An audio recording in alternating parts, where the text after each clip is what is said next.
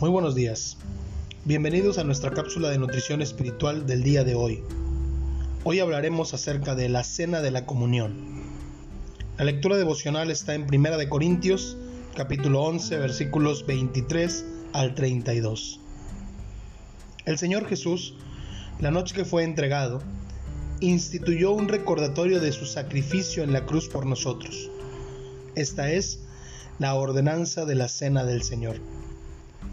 Debemos puntualizar que la Santa Cena, aunque es algo sagrado, no es algo místico o sacramental.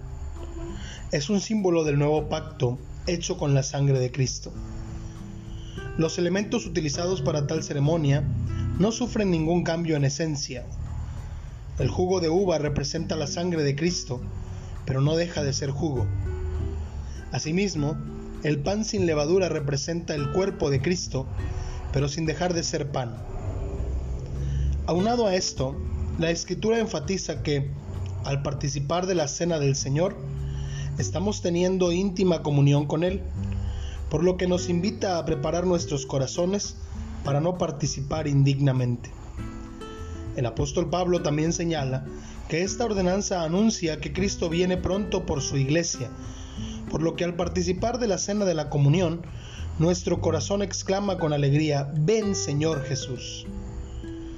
Gracias a Dios por la oportunidad de recordar el sacrificio de Cristo y anunciar su venida, participando de la cena del Señor.